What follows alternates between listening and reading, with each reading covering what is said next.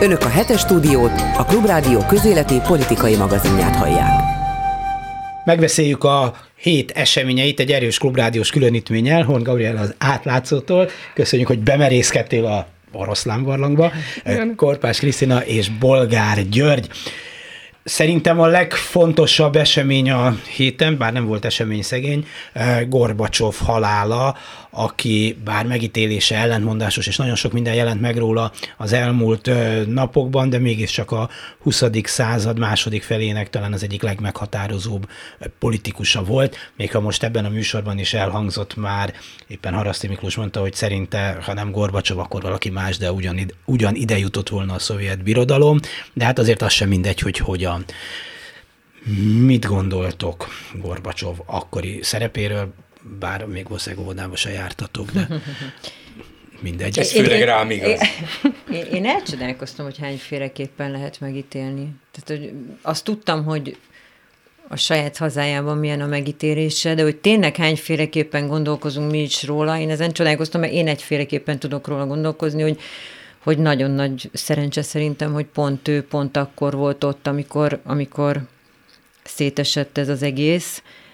És én azt gondolom, hogy ami utána történt, az nem amiatt, amit ő tett, hanem annak ellenére. Tehát arról már mit tehetünk? Nem ő, hanem ő valamit adott egy lehetőséget, és hát ahogy az elmúlt 30 évet nézzük, annyira nem éltünk ezzel. De hát... Bár ezt országa válogatja, mert lehet, hogy mondjuk Hm, mit mondjuk, Lengyelország, vagy Szlovákia, vagy Csehország. Vagy a balti államok, vagy a, amelyek hát a Szovjetunióból szakadtak. Igen, azokról nem is beszélve. Hát igen. mondjuk azokról nem beszélve. Hát, igen, nekik ez, ez, ez nagyon bejött, és nagyon működött, és nagyon tudtak vele mit kezdeni, akkor beszéljünk magunkról.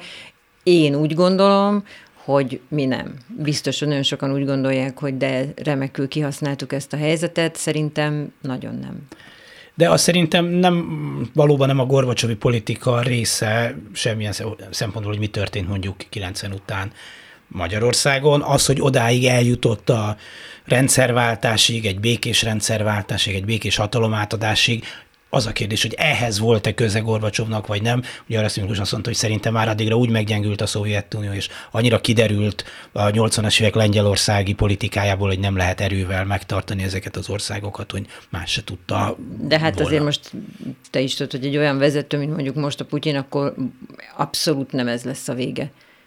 Tehát én azt gondolom, hogy neki ebben nagyon nagy szerepe volt. De hát ez az én véleményem. Én sem voltam még teljesen magamnál, de már felnőtt voltam, amikor amikor ő, ő működött, és hogy én is azt gondolom, hogy, hogy nagy dolog, amit ő elért. Annál is inkább, mert hogy az, az azóta eltelt évtizedekben és az ukrán háború és egyéb konfliktusok kapcsán is látom, hogy annyira komplex egy, egy feszült nemzetközi helyzetben bármilyen döntést hozni, hogy ez nagyon nehéz. Engem az döbbentett meg most a Gorbacsov történet kapcsán, hogy a krími, krím leruhanását ő üdvözöltek 2014-ben. Én ezt nem tudtam, nem kaptam fel a fejem erre. Úgyhogy, és megint emlékeztetett arra, hogy milyen bonyolult Oroszország, Szovjetunió története és politikai helyzete, szóval elképesztően összetett, és hát igen, szóval mindenképp egy nagy, nagy volumenű politikus volt, ez biztos, és valószínűleg jól megállta a helyét, de lehet, hogy más is így, így tette, én is így gondolom, hogy ti mondtátok. Hát, hogy milyen a történelmi személyiség szerepe a történelemben, erre vannak példák, amikor ez a történelmi személyiség ott volt, és csinált valamit, meg vannak elvi um, fenntartások, hogy na de hát ha más jött volna, akkor lehetett volna jobb is, vagy lehetett volna rosszabb is, vagy ugyanolyan. Ezt mind nem tudjuk. Egyet tudunk, hogy, hogy, hogy az a Szovjetunió, amelynek ő volt az utolsó években a vezetője, mindig erőszakosan, mindig konfliktusokkal, mindig háborúkkal, bevonulásokkal, katonai erő alkalmazásával, emberek elleni erőszakkal oldotta meg a problémáit. Évtizedeken keresztül. Az első olyan vezetője a Szovjetuniónak, aki egy óriási probléma halmaz közepette, nem ezt csinálta. Nem fegyverrel próbálta útját állni, akár a szabadulni vágyó tagköztársaságoknak. Bár voltak azért ilyen voltak próbálkozások, próbálkozások ilyenek. Persze, voltak, kétségtelen, de alapvetően mégiscsak a békés, a tárgyalásos, a kompromisszumos megoldást választotta, és ez így volt az amerikaiakkal folytatott tárgyalásai alatt, és így volt a Szovjetunió felbomlásának a hát ilyen-olyan menedzselése alatt is, de az volt a lényeg, hogy igyekezett a dolgokat békésen, ha lehet tárgyalásokkal,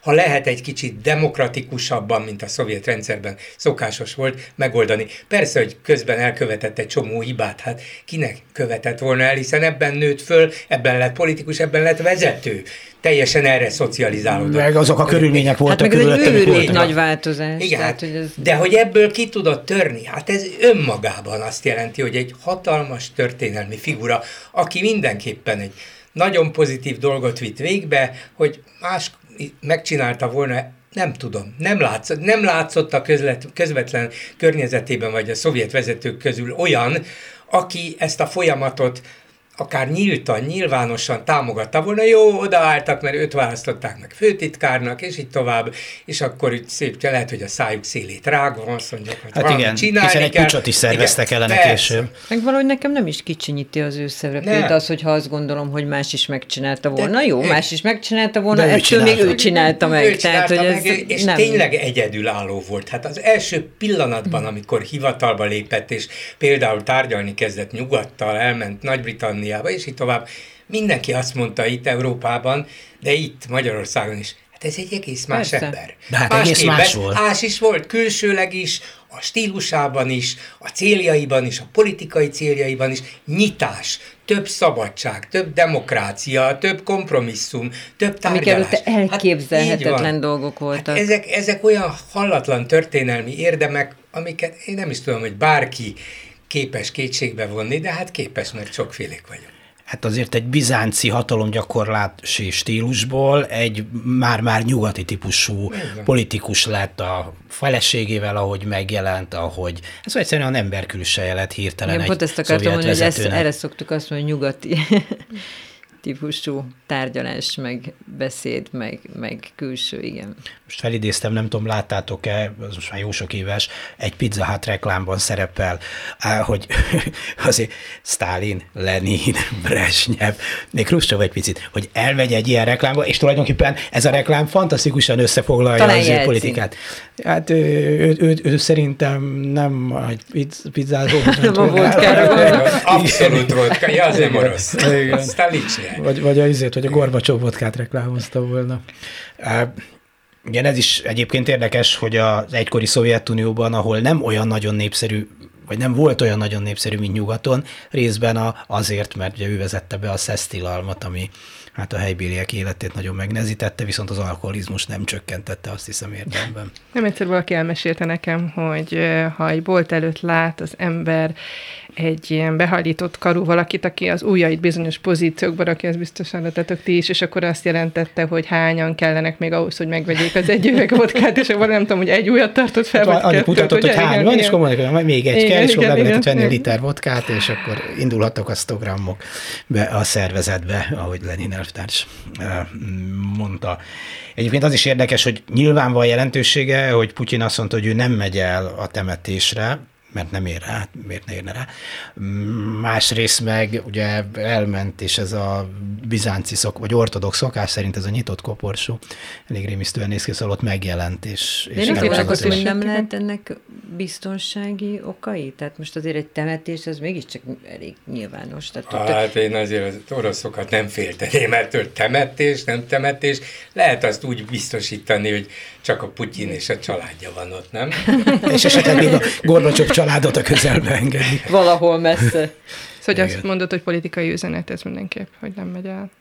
Hát persze, hogy politikai hm. üzenet, nyilvánvalóan Putyin de egész... elment a sír, e, Igen, a igen, de a Putyin egész politikája lényegében ennek a Gorbacsovi nyitásnak a visszafordításáról szól. A zárás, meg az erőszak alkalmazása. Meg és bár, bár bizonyos történelmi érdemeket még Putyin sem tud letagadni, végül is ő is akkor kezdett fölemelkedni ezért a, a szovjet politikában.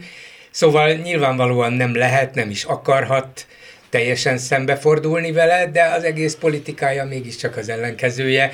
Nem adhatja meg a legnagyobb kvázi állami tiszteletet Gorbacsovnak, és érzi ráadásul, hogy az orosz társadalom jelentős része nem szerette Gorbacsovat. Hát akkor most ő álljon oda, hogy ti nem szeretitek nép, én pedig szeretem. Hát ez szerintem nem feltétlenül számít. Tudom, hogy Stálint nagyon szerették, mindenki nagyon szomorú volt, mikor meghalt, de azért a következők, mikor elhaláloztak, nem biztos, hogy a nép olyan nagyon szomorú volt. Ez is egy eheti hír, hogy kizuhant egy ablakból a Lukoil igazgató tanácsának elnöke, ez a második legnagyobb olajtársaság, az gondolom azt jelenti, hogy igen nagy.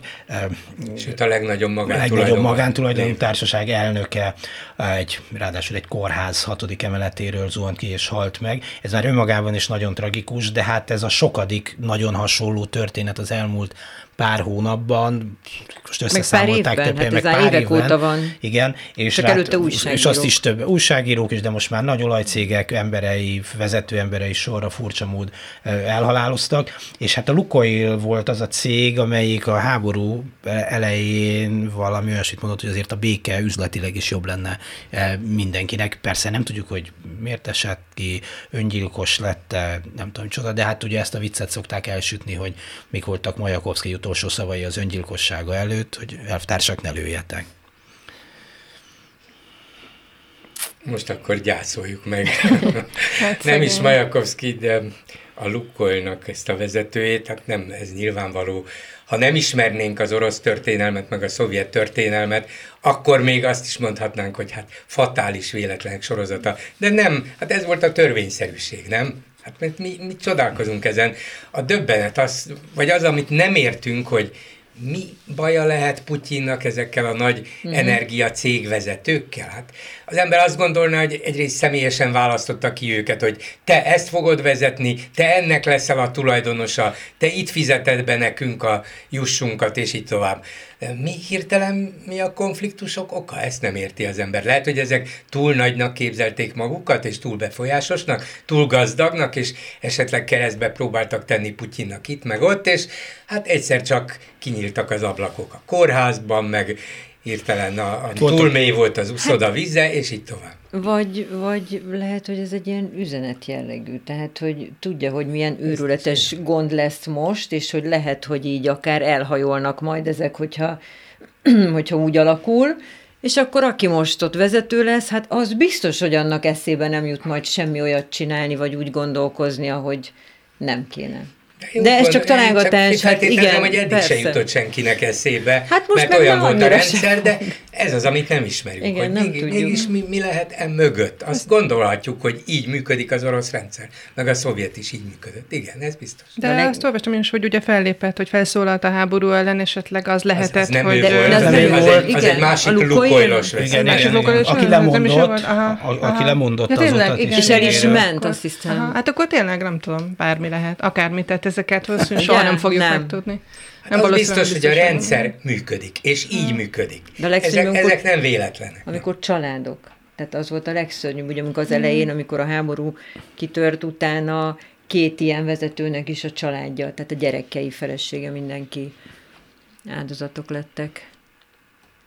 Hát de Igen. most komolyan, tehát amelyik állam így bánik a saját embereivel, azt, azt miért érzik úgy emberek, hogy védeni kell? Tehát miért akarják megmagyarázni, hogy Amerika egy sokkal rosszabb hely, de legalább olyan, mint Oroszország, és miért nem értik meg, hogy alapvető különbség ez a felfogás, hogy a sajátjaiddal hogy bánsz. Saját Lehet, hogy... Is, igen. Hát szóval, hogy, hogy... Na de miért? Miért? Hát ha kinyitod a, mondjuk én most már egyre kevésbé többek között ezért is, hogy a Facebookon elolvast, hogy Na. a honfitársaink, és állítólag ez az én buborékom, hát az a putinista, Ugye? orosz párti örjöngés, ami nagyképű örjöngés, ami, ami folyik, és hogy az ukránokról beszélnek, ahogy minden teljesen nyilvánvaló, ilyen, ilyen fals, hazug honlapot osztogatnak olyan emberek, akiket ennél azért kicsit többre becsültem. Ez egészen az meglepő, elég ugye? Ijesztő, igen. Pedig ugye megint kijött egy, egy tanulmány arról, hogy nem csak nagyon kevés olyan ember van, talán 10% aki kizárólag a közszolgálati médiából tájékozódik, és mm. kormánypárti médiából. Szóval, hogy valószínűleg tudnák, nem értem, én is megdöbbenve olvasom Na, ezeket. De várjál, tudod, mi a legszörnyűbb? Nekem a múltkor mondta valaki, hogy mióta ez megy, a Covid, meg a háború, tehát minden, amiben félre van vezetve a nagy hm. tömeg, azóta ő csak a YouTube-ról tájékozódik. Na most el tudjátok azt képzelni, tehát amikor így ajánlják egymásnak ezeket a az oldalakat, és ott is. hallgatják meg ezeket. Tehát nem kell ehhez bekapcsolni az M1-et. Na jó, de ha az m bekapcsolod, ott elég kiszámítható módon ugyanazt a moslékot kapod. A YouTube-ot, mint forrást használod, akkor ez olyan, mint azt mondod, hogy könyvtárba jársz, Nem, minden ott nem van. mert ugyanazt ajánlja föl. Tehát, hogyha te rámész egy YouTube oldalra, akkor a te ízlésednek megfelelő dolgokat dobálja föl onnantól kezdve. Nem fog olyat földobni, ami a hót ellenkezője. De mindenféle- De nem de- akar keresni, Igen, hát érted? ha nem akar keresni, hát nem akar minek- keresni. minek olvasni? Szóval Minek ez nézni? csak arra, hogy tényleg a saját embereid így végzi ki. Tehát mit kell védeni ezen a rendszeren, meg Na ezen jó, a de hatalmon? n- nem kell különösebb történelmi ismeretekkel rendelkezni, hogy mi történt mondjuk a, a sztálini időkben.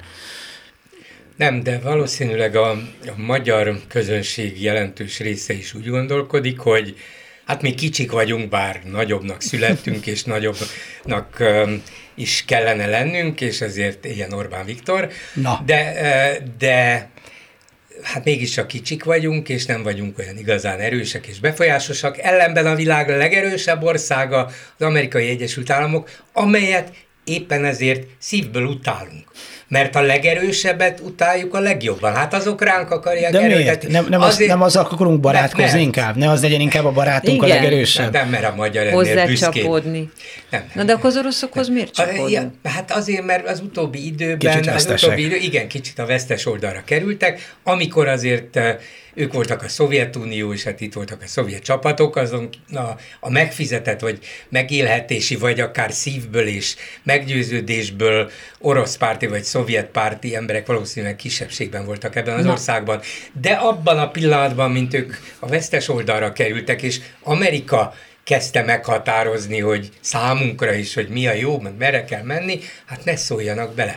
Úgyhogy Amerikát ezért utálják szerintem nagyon Na, sokan. de ez még egy szimpatikus vonás is lehetne, amit te mondtál, de nem ez jön ki De belőle. ebből Tehát, hogy Én igen, mondjuk jobban igen. szeretem a pirogot, mint a McDonald's-et, de azért honfitársaim nagy része inkább szerintem a McDonald's-be szeret járni, Hát mint a meg most- csí és borsleves tenni, pedig azok nagyon finomak. Már ezt már márciusban is beszéltük, de hát most tényleg ilyenkor ez, azt mondanám csak ezeknek az embereknek, hogy oké, okay, most ebben a pillanatban meg kell fogni a bőröndödet.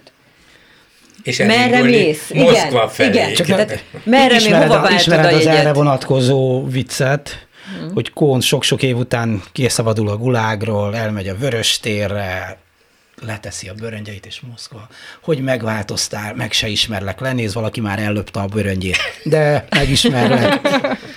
Nem, de visszatérve arra, hogy hogyan lehetséges, hogy az emberek mégis eltűrik ezt, és ráadásul van kommunikáció, ugye az évtizedekkel korábban nem volt eh, Facebook, nem volt közösségi média, és az valahol a kulcskérdése valószínűleg ennek, hogy hogyan terjed az információ, és ez, a, ez az álhírek terjesztése valószínűleg, en, ez lesz majd egyszer megoldása, mert nem, nem tudok mást, hiszen telefon van, internet van, eh, az emberekhez eljuthatna az információ, és valószínűleg, El, hogy- ugye? Igen, És- igen, igen, igen, tehát ez nagy Nem. különbség Sőt, ahhoz kiválasztják képest, a igen. rosszat, tehát hogy Igen. borzasztó érdekes. Hát azért nem mindenki, de Hát akadnak jó, most ilyenek. át, persze, most azokról beszélünk, akik kiválasztják. De hát látjuk itthon, hogy meg lehet vezetni, tehát hogy néz ki, ha úgy végignézünk, öm, végignézzük a napi híreket a különböző lapokban, hát meg lehet látni, hogy egy, egy ekkora országban, mint Oroszország, még inkább lehet valószínűleg így befolyásolni a, azokat a híreket, amik eljutnak az emberekhez. De ez nagy talány szerintem is, hogy Nagyon. hogy, hogy tudnak ilyen, ilyen tájékozatlanok maradni az emberek. Mert egyforma Másképp értékű, tájékozódnak. Egyforma lesz az érté, vagy lett az értéke ebben a mai információs világban a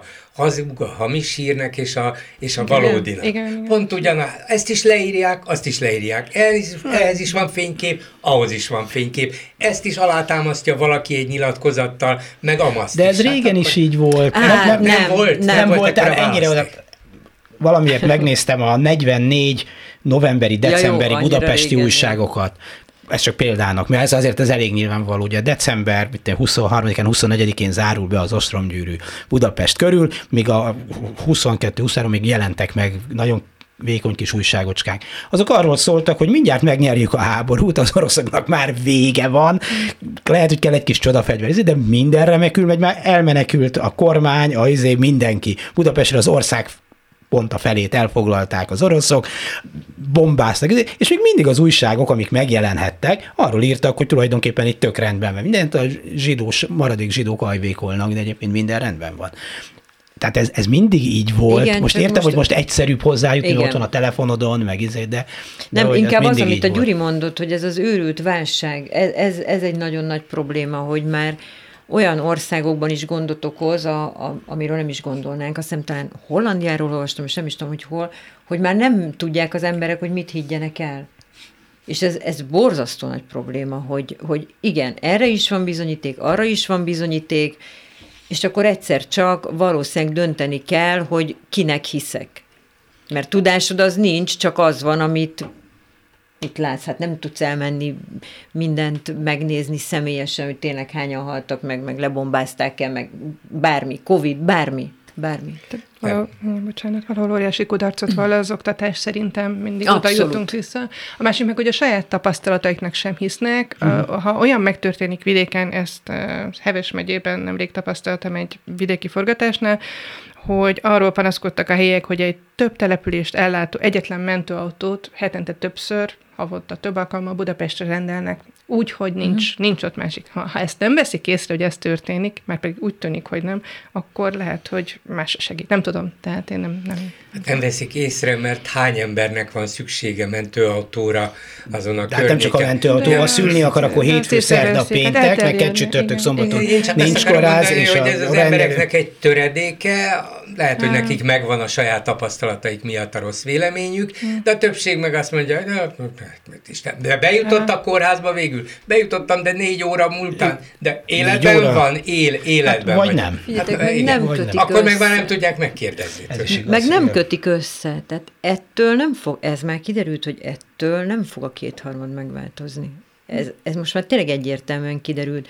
Nincsenek ilyen összefüggések. A múltkor néztem pont a Telexen egy videót, és ott is elmondták, szörnyű, minden nagyon rossz, meg fogunk vagy néhen fogunk halni, de olyan jó, mint az elmúlt 12 évben nem volt soha, és, és hát, hogyha más lenne itt, akkor még rosszabb lenne. Tehát így nem, tehát mit tudna csinálni szegény Orbán Viktor ebben a borzalmas helyzetben, amikor az egész Elmegy világ nyaralni, és szakállat növesz, mit tudna csinálni? Nem, nem, nem. Tehát ilyen ok-okozati összefüggés nincs. Ebben az egészben egy dolgot nem értek, hogy eh, azért itt mégis a magyar társadalom jelentős részének megvolt a saját személyes tudása, tapasztalata arról, hogy 40 évig itt voltak az oroszok. Igen. Az orosz katonák, és hogy nem lehetett soha a nyilvánosság előtt egy rossz szót szólni a Szovjetunióra is az oroszokra. Ugye? Ez azért beleívódott nem csak a, mondjuk az én nemzedékembe, de a utánunk jövőkbe is, mert ebben nőttek föl. Még Orbán Viktor is nyilván ebben nőtt föl, pedig egy kicsit fiatalabb. Egy idősebb. Nem olyan sokkal. Na, hát igen. Na szóval nagyon sok embernek személyes tudása és tapasztalata van erről. És abban a pillanatban, amikor látja, hogy pár évtized, három évtizeddel később az oroszok elindulnak, és ugyanazt csinálják, mint, mint régen a nagy Szovjetunió, akkor lehet, hogy ugyan azt gondolja, hogy orosz és ukrán tök egyforma, de azért azt mégiscsak észre kell, hogy vegye, és tudatában is van annak, hogy az oroszok megtámadták Ukrajnát, és bár az ukránok megérdemlik, mert ilyen, olyan, meg amolyan banda, de hát az egy pillanatra se vetődik nácik. vetődik fel bennük, hogy elindulnak az oroszok, és ki mondja, hogy hol állnak meg. Hát itt voltak, hát itt voltak nálunk, és el akartak foglalni bennünket, és itt is voltak évtizedeken keresztül, és egész Kelet-Európában. Nem, legalább ez a veszélyérzet nem támad Na föl. de ezért, Ezt nem értem. Én ezért sem. jó, hogy Orbán Viktor a miniszterelnökünk, mert ő ügyesen kimozogja ezt, és jóban van vele, és látod? A Politikó című újságban megjelent internetes újságban egy nagyon érdekes cikk, Lili Bayer tollából, arról, hogy miközben az Európai Unió milyen egységesen lép fel, a, most mindig majdnem azt mondom, hogy Szovjetunió, Oroszország ellen ebben a, ebben a háborúban, az egyetlen, valójában az egyetlen olyan uniós ország, amelyik fol, fol, folyamatosan aláaknázza ezt az együttműködést, az Magyarország, még hogy ez az aláaknázás azért, ha jól értem, leginkább csak verbális, tehát miközben a többi ország segíti Ukrajna honvédő háborúját, a magyar politika azt mondja, hogy hát adják föl, kössenek békét, legyintsenek rá, elvitték az ország egy részét, megöltek egy csomó embert, lebombázták, jó, hát fe- felejtsük el, bé- béküljetek ki, tehát, hogy a politikájában folyamatosan akadályozza azt az Európai Uniós egységet, amelyik határozottan Ukrajna mellé állt. Hát Igaza van. Igaza van. Igaza van, én azt uh, tartom különösen figyelemre méltónak, vagy inkább meghökkenésre méltónak, hogy Orbán Viktortól kezdve Szijjártó Péter át az összes többi a szóvivőkig bezárólag, és persze a sajtójukig, állandóan azt ismétlik, hogy hát ez a szankciós politika nem vezetett eredményre, mennyi fájdalmat okoz Európának. Igaz, tényleg, eltelt fél év, az oroszok nem álltak meg a háborújukkal. És Európa egyre jobban érzi, nem a saját szankcióinak, hanem az oroszok agressziójának a Igen. nagyon súlyos következményeit, de mindegy, lehet azt magyarázni, hogy hát ez a szankció miatt van, az oroszok ezért állnak bosszút, stb. Jó, idáig még azt is lehet mondani, hogy kicsit más a véleményed, de a tények tényleg azt mutatják, hogy, hogy hát a helyzet rossz, jó, jobb volna a béke, nem? Hát ez egyértelmű minden értelemben. De ott megállnak, hogy Európa koncentráljon a békére. Fel kell hagyni a sehova sem vezető szankció politikájával, mondja Orbán, mondja Szijjártó, minden héten elmondják.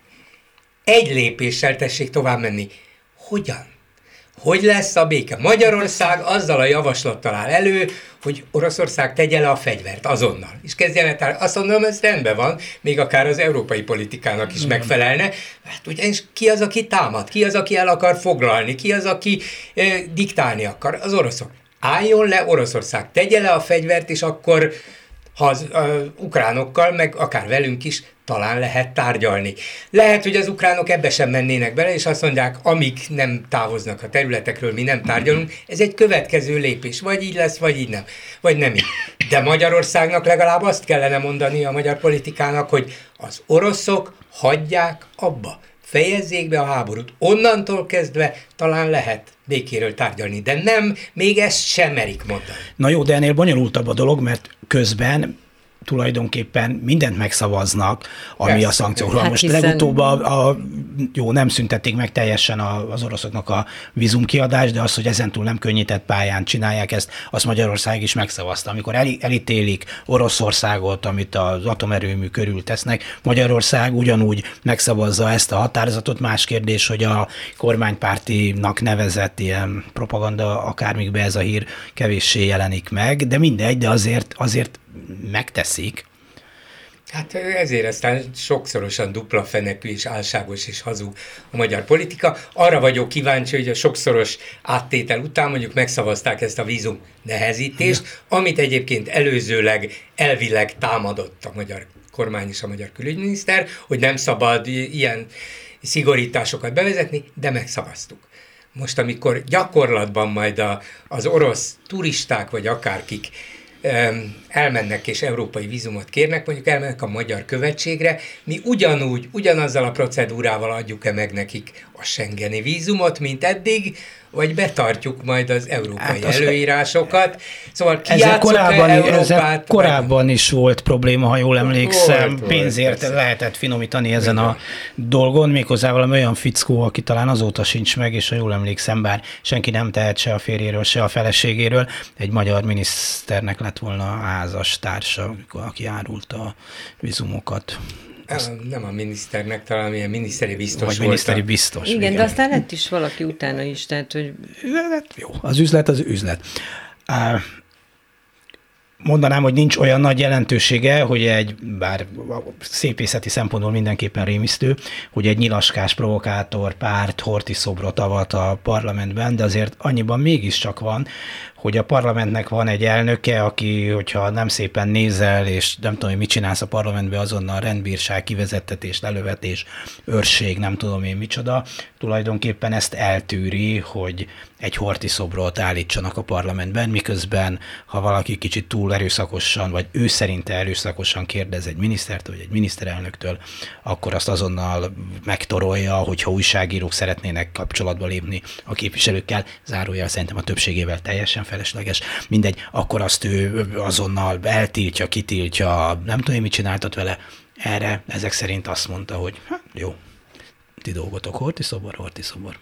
Hát nagyon súlyos szerintem. Annál is inkább, mert egy olyan országban történnek ezek a a kevert fajos, meg egyéb kijelentések, ahol még túlélők vannak, nem is kevesen, és sok olyan ember él, akinek vagy az egész családja, vagy a családja egy része oda veszett, és szerintem ennek nem szabadna megtörténnie és emlékezzünk rá, hogy lezajlottak már a viták a tusványosi beszédről, de hogy ugye az azt követő héten rajzoltak, vagy firkáltak horogkeresztet a, a Franke zsinagógára, és így. Szóval időről időre előfordulnak Bár én ezt nem a... egyszerűsíteném le zsidó-nem zsidó problémára, hát a Donkanyarban meghalt százezrek, és a magyar megszálló csapatok Igen. mit műveltek éppen a mai Belarus és Ukrajna területén, mit műveltek a visszavett területeken, igen, vagy mi igen, volt igen. az újvidéki hideg napok, vagy ez, mit, szóval, persze, ez hogy ez, ez, ez mind benne ez, van, de igen. hogy nagyon sok emberben, hát Horti Miklós neve nagyon súlyos emlékeket ébreszt. Nem, ugye ellentmondásos figuraként, az egyik, én, pont megnéztem a külföldi híradásokat a szoboravatás kapcsán, hogy sehol nem mondanak véleményt, hanem minden úgy csak egy ellentmondásos történelmi figuraként jelenik meg, de nagyon jól tudjuk, hogy ez mit jelent Magyarországon. Hát nagyon furcsa országban élünk, azt gondolom, hogy nagyon nagyon-nagyon eleve, hogy, hogy, hogy a mi hazánk a parlamentben lehet, és ezek a nézetek.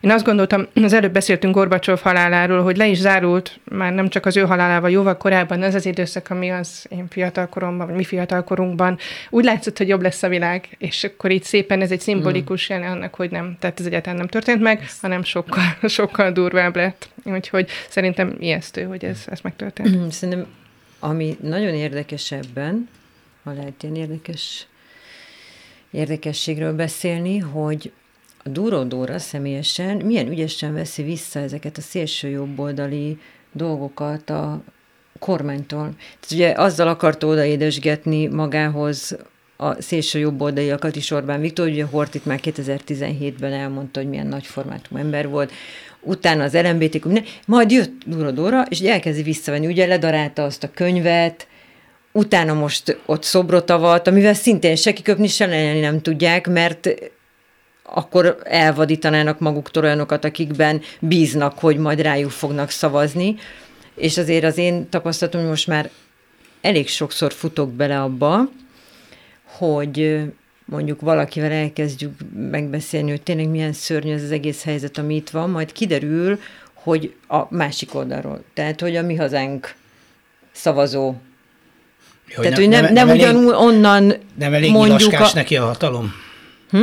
Nem elég nyilaskás neki per, a hatalom? Meg egyáltalán, hogyha csalódott, mert neki elege van, és mondjuk a... Tehát, hogy azt gondolom, hogy eb, ennek mi leszünk a vesztesei, ja. mert tényleg nagyon sokan nem fognak a baloldalra szavazni, mert nem gondolják, hogy bármilyen megoldást nyújt az ő életükre, és akkor itt van egy ilyen egyre erősödő rémálom, mint a mi hazánk, ami hát vérfagyasztó.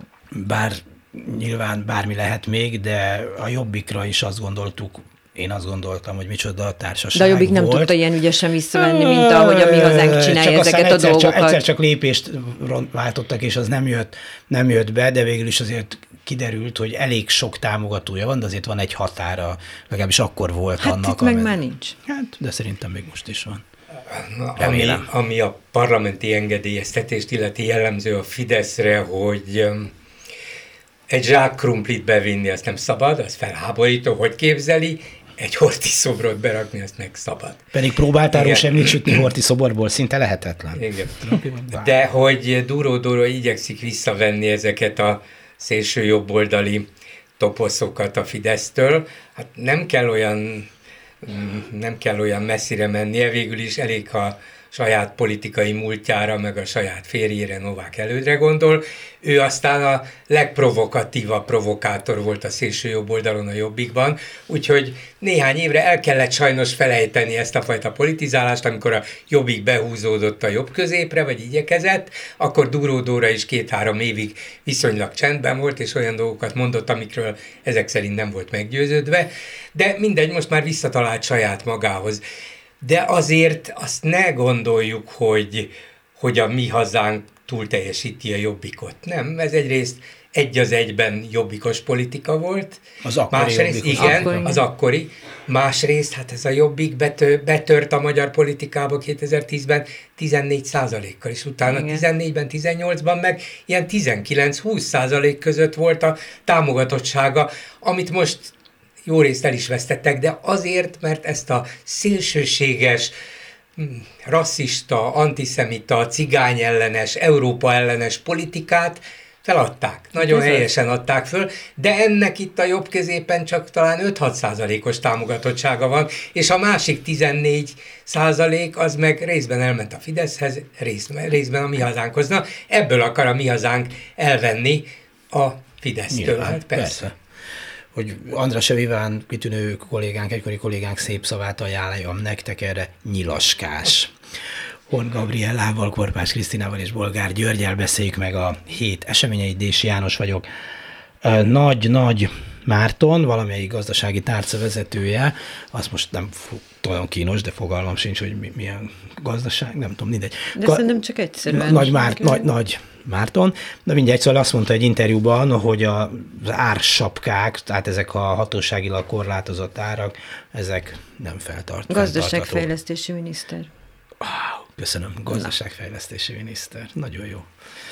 Szóval, hát, hogy, hogy milyen tanulékonyak vagyunk? Ja, Kriszta készült, nem úgy, mint én. Én csak felírtam, hogy Nagy Márton, elsopka, de már az, hogy ezért a Márton már nem is tudom. Sem, csak pont egy cikkét néztem, hogy olyan meg a Magyar Nemzetbe, és ott van. Hogy, bocsánat, magyar, ezt nézi. Magyar hogy Nemzet szer... címen megjelenő De nem azért, a felkészülésbe te. És ott volt, hogy a szerző gazdaságfejlesztési miniszter. Úgyhogy csak ez a vakvéletlen segített most. Köszönjük, Krisztina. Szóval, hogy eh, nem tarthatóak fent ezek az árkorlátozó hatósági áras intézkedések, ez a lényege a dolognak, és hát, a, hogy, hogy kell mondani, kriminológus, szóval ebből az szokott következni, hogy akkor nem is tartják fent egy idő után. Úgyhogy gyorsan szaladjatok tankolni. Igen, ez, ennek kapcsán egy részlet tűnt fel nekem tegnap, nektek biztos már korábban is, hogy, a, hogy buszok, BKV és ilyen távolsági buszok is oda járnak tankolni, ahova az autók, a családon belül ez többször, és ez eddig nem volt, és ezen gondolkodtam, hogy akkor a, a közlekedési vállalatok beszerzési ára lehet, hogy már más. Úgyhogy még nem volt időm, ez tegnap délután volt, hogy ez, ez kiderült, hogy hát, már többször. Kovács igen, János igen, buszvezető igen. magánember. Olcsóbban kapja. A igen, 12-es buszhoz éppen. Igen, tehát hogy nem tudom, igen. hogy mi történhet, de valami történik, az biztos, hogy a üzemanyag beszerzéseknél, a tömegközlekedési vállalatoknál is, úgyhogy valószínűleg egyébként lesz, ár, lesz, lesz áremelés.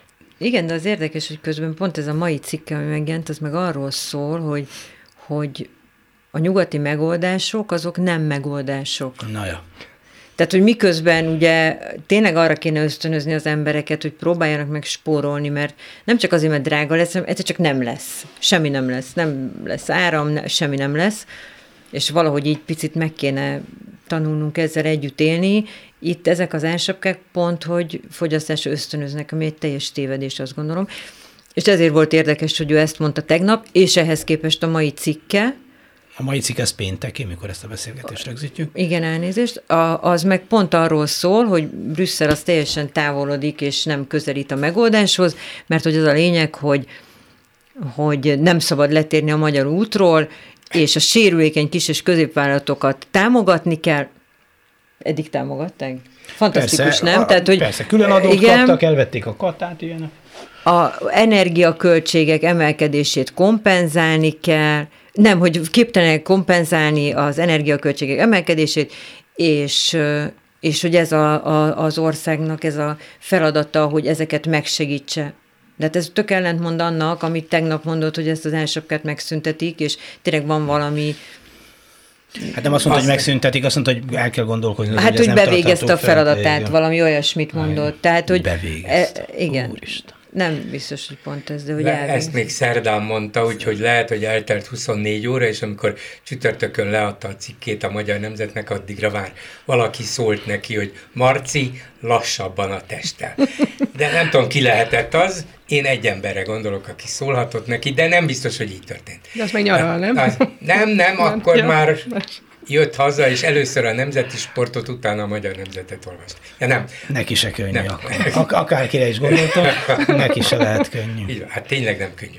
Uh, induljunk ki az ársapkából. Nyilván az nem jó, hogy egy ilyen ársapka fogyasztást inkább ösztönzi sem, hogy valamiféle spórolásra késztesse a mindenkit, a fogyasztót, akár magánembert, akár nem.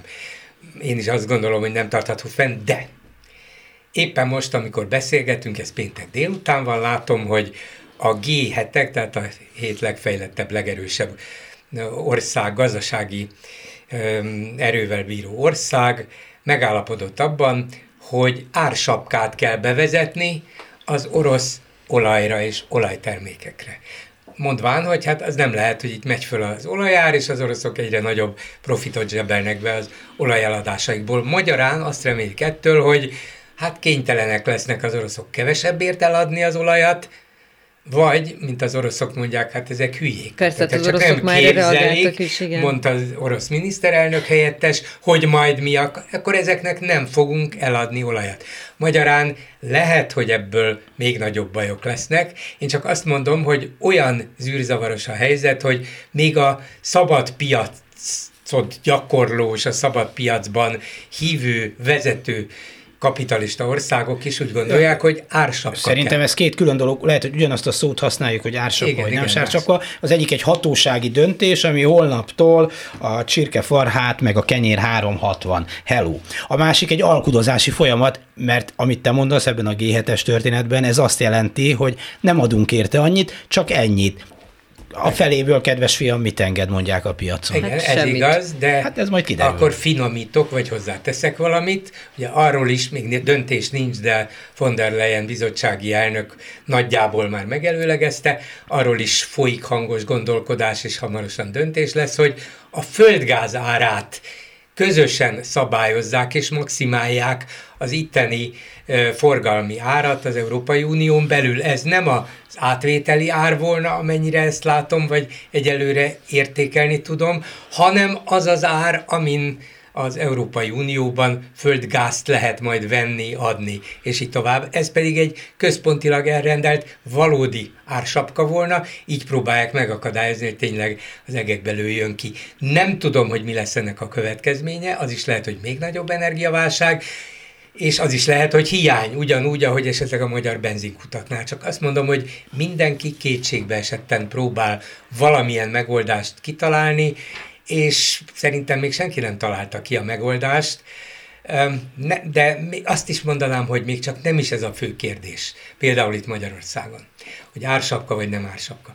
Az biztos, hogy ez az egészen szédítő és, és gyorsan egyik szinte hát ha nem is egyik hónapra a másikra, de egyik fél évre a másikra berobbant energiaválsága, hihetetlenül megnövekedett energiaárak, ezek nem csak az egyes fogyasztót teszik tönkre, az is egy nagy veszély, hanem a gazdasági élet szereplőit is. Az étterem, étterem tulajdonosoktól persze. kezdve a, a, műtrágy, a, műtrágya gyártás. A műtrágya, igen, lehet, hogy már nem érdemes ilyen gázáron műtrágyát gyártani, a vegyipart, a, a, a szállodaipart, és így tovább. Na most magyarán csak azt akarom mondani, hogy ha itt a kormány kilépve az eddigi gyakorlatból, meg talán a reményeiből nem fog közbe, és az önkormányzatok, ugye kiderül, hogy tízszeres áron kell fizetni az energiát és majd nem, fog, nem lesz közvilágítás, meg le kell állítani ezt, meg azt. Hát meg a színházak, ha, igen. Ha a kormány itt nem tesz bele sürgősen, de tényleg heteken belül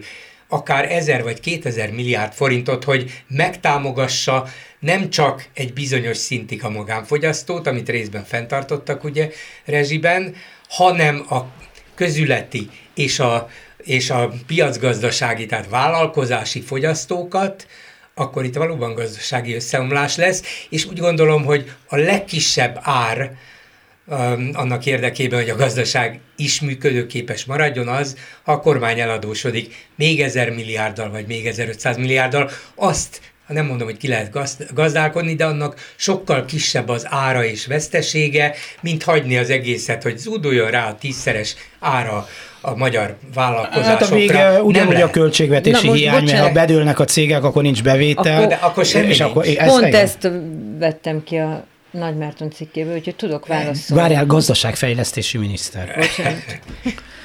Azt írja, a háborús gazdaság európai szinten alakult ki, de nekünk lokálisan kell ezt a csapdahelyzetet elkerülnünk. Aztán. Segéke helyett munkát, mértéktelen fogyasztást finanszírozó eladósodás helyett kapacitás megőrző és növelő beruházásokat, és célzott segítségnyújtás, de legfőképpen a gazdaság lekapcsolása helyett az ország működésének biztosítását kell választanunk. Mondjuk azon kívül, hogy ez semmit nem jelent. Semmit. Ezen De kívül, ezen kívül a, azt mondja, hogy a kölcsön az Egyébként van Egy ennek, rossz megoldás. Igen, van ennek szerintem egy, persze utólag mindig könnyen okos az ember, bár még én is, hogy ugye az egész gondot az okozza, hogy az európai gazdaság és így a magyar is rettentően függ az orosz energia ellátástól. És ezt évek óta sokan mondták, akik persze beleláttak ebbe a dologba, hogy ez nem jó, diversifikálni kellene a beszerzési forrásokat, más típusú dolgokat. Van, ahol például szélerőművel próbálkoztak Magyarországon, az tilos volt, mit mi. Szóval próbálkoztak mindenféle dologgal, de hát nyilván ez volt a legolcsóbb és a legegyszerűbb. Mert abban akkor bele kellett volna fektetni, csövet építeni, cseppfolyós terminált építeni, propellert építeni, mit tudom én, micsoda. Ezt mindenki úgy gondolta, hogy meg lehet spórolni, minden politika csak azt nézte, hogy most, most minél olcsóbban kihozni a dolgot. Lehet, hogy ebből egyszer baj lesz, de majd az soká lesz, és majd akkor lesz valami. Hát egyszer csak kiderült, hogy most van az a később, és e- ebből van a baj. És ez szerintem egy modellértékű dolog ebben az egész ukrán háborúban is, és ezért nagyon veszélyes a magyar politika ebben, a, ebben az orosz agresszióban, hogy, hogy vagy valamilyen áron megállítják, például azon az áron, hogy igen, nagyon nehéz tél lesz Európában, de még ez mindig olcsóban kijön, vagy azt mondjuk, hogy toljuk tovább a problémát, az oroszoknak fizessünk, azon azok vegyenek fegyvereket, lőjék szét az ukránokat, és hogy a Gyuri mondta az előbb is, hol fognak akkor megállni. Volt ez a történet, hogy nem veszünk gázt az ukránoktól, pedig lehetett volna, azt nem tudom. Áramot azt hiszem. Áramot, igen. Áram azt volt? Áramot, És áramot, azon mi lett aztán? Mert Azt mondták, hogy majd egy-két év múlva újra visszatér. Pár hónap múlva. pár hónap múlva, mert Ja, nem tudom, áram volt, nem, nem tudom miért. Bár most azt sem tudom, hogy van-e áramtúltermelés, hogy le kellett kapcsolni az aporozsiai erőmű jó néhány blokkját, szóval lehet, hogy Arról most jön a jelentés, majd nem most vannak pont kint uh-huh. nemzetközi De hát valószínűleg Ukrajnában a gazdaság egy része is kénytelen volt leállni. igen. Elmenekült 6-7-8 millió ember, nem is tudom mennyi, úgyhogy otthon is nyilván kevesebb áramot fogyaszt a magánember, úgyhogy valószínűleg egyelőre Ukrajnát ebből a szempontból nem fenyegeti veszély. Bizonyos értelemben megint azt nem Más értem, veszély, hogy igen. igen, hogy, hogy az oroszok nem próbálták célzottan kilőni a, például az ukrán erőműveket. De hát, lehet, hogy a totális háborútól még Hát egyrészt, másrészt, hogyha azt gondolták, hogy rövidesen ezt az országot elfoglaljuk, és akarunk vele Akkor valamit kezdeni, ak- akkor valami, valami nem lehet az őskorba visszalőni, illetve hát most ezt, ezzel próbálkoznak, de akkor mert egy országot akarunk elfoglalni, nem egy elpusztított világon, vagy akarunk, szóval ők akartaknak, vagy, vagy valami ilyesmi. Magyarország? Magyarország. Hát csak még van, van négy percünk. Például ez És a... csak négy percet akarsz Magyarországról beszélni? Hát eddig, Nem. eddig is Magyarországról, Magyarországnak beszéltünk. Jó, hát te még maradhatsz utána, így csak onnan leoltattuk a villanyt, és így mondhatod. Ez a vízi közművek történet, ami hát nyilván marha bonyolult, és sokak figyelmét nem kelti fel, mert kinyitod a csapot, folyik a víz, azt mit érnek el a többi. Mármint igen, Pont jó volt, esetben. hogy nem. Jó, de hogy, de hogy, hát volt, ahol nem, de az mindig van, hogy hát eh, évekig megakadályozzák, hogy itt fejlesztés legyen, rentábilis legyen, veszteségbe kergetik az ezekkel tulajdonló önkormányzatokat, mert most azt mondják, hogy van pár percetek, hogy ezeket ö, odaadják, tok, mert ha nem, akkor is elvesszük, és akkor a többit el lehet képzelni, hogy aztán meg lehet engedni újra, hogy árat emeljenek, hogy beruházzanak vele, állami pénzből föl lehet ezt javítani, majd oda lehet adni Mészáros Lőrincnek. Hát ez meg is történt, én egy hónapja vagy másfél napja írtam arról, hogy a meg nem kapott helyreállítási alapból kapott Mészáros Lőrinc áramcége, úgyhogy el tudom képzelni ezt a szenáriót, hogy, hogy ez így fog történni. Igen, tehát hogy e, valószínűleg ez, ez, e, ez a terv, hogy baráti kezekbe és biztos kezekbe kerüljön a víz, de azért ijesztő szerintem, szóval az, hogy nincs víz, az idén, idén volt először olyan súlyos, hogy ugye Budapest környéki településeken is, hogy itt élünk ezen a környéken, azért eléggé meglepődhettek emberek. Én nem lakom Solymáron, de közel, és azért az, az úgy furcsa volt, tehát ez egy hétköznapi, nem ott lakókat is megdöbbentettem. De ezek a dolgok így arra ösztönzik az embereket. Tehát olyan furcsa, hogy ez a, ez a, ez a nagyon-nagyon sok borzalom, ami most történt az elmúlt fél évben, vagy két és fél évben, végül is mind a felé mutat, hogy amiről itt hosszan beszélnek már, hogy itt, itt klímakatasztrófa van, tehát egészen másképp kéne gondolkoznunk nagyon sok mindenről, és erre ez, ez nagyon nehéz akkor, amikor igen, folyik a csap, megnyitom a gázt, fűtök, minden működik, most ezek így rákényszerítenek minket, hogy így átgondoljunk dolgokat. És pont az előbb mondtad, hogy spórolás, Gyuri, hogy, hogy azért a fogyasztáson az látszik, hogy az emberek elkezdtek spórolni. Tehát ami a gyerekkorunkban volt, ez a kapcsolod le a villanyt. Aztán ez úgy elmúlt, és most megint visszajön, megint mindenki kapcsolod le a villanyt, meg ne tedd azt, meg... Szóval, hogy elkezdtünk egy picit így gondolkozni amit előbb-utóbb biztos, hogy amúgy is el kellett volna. Nyilván nem olyan jó, hogy ilyen drámai okok miatt kell most, de hát csodák Ami, ami a víz államosítását, vagy pontosabban a, a víz közművek államosítását illeti. Szerintem ebben alapvetően az van, hogy ami vezér, tévedhetetlen vezérünk így gondolkozik. Szerintem ezzel jött el otthonról.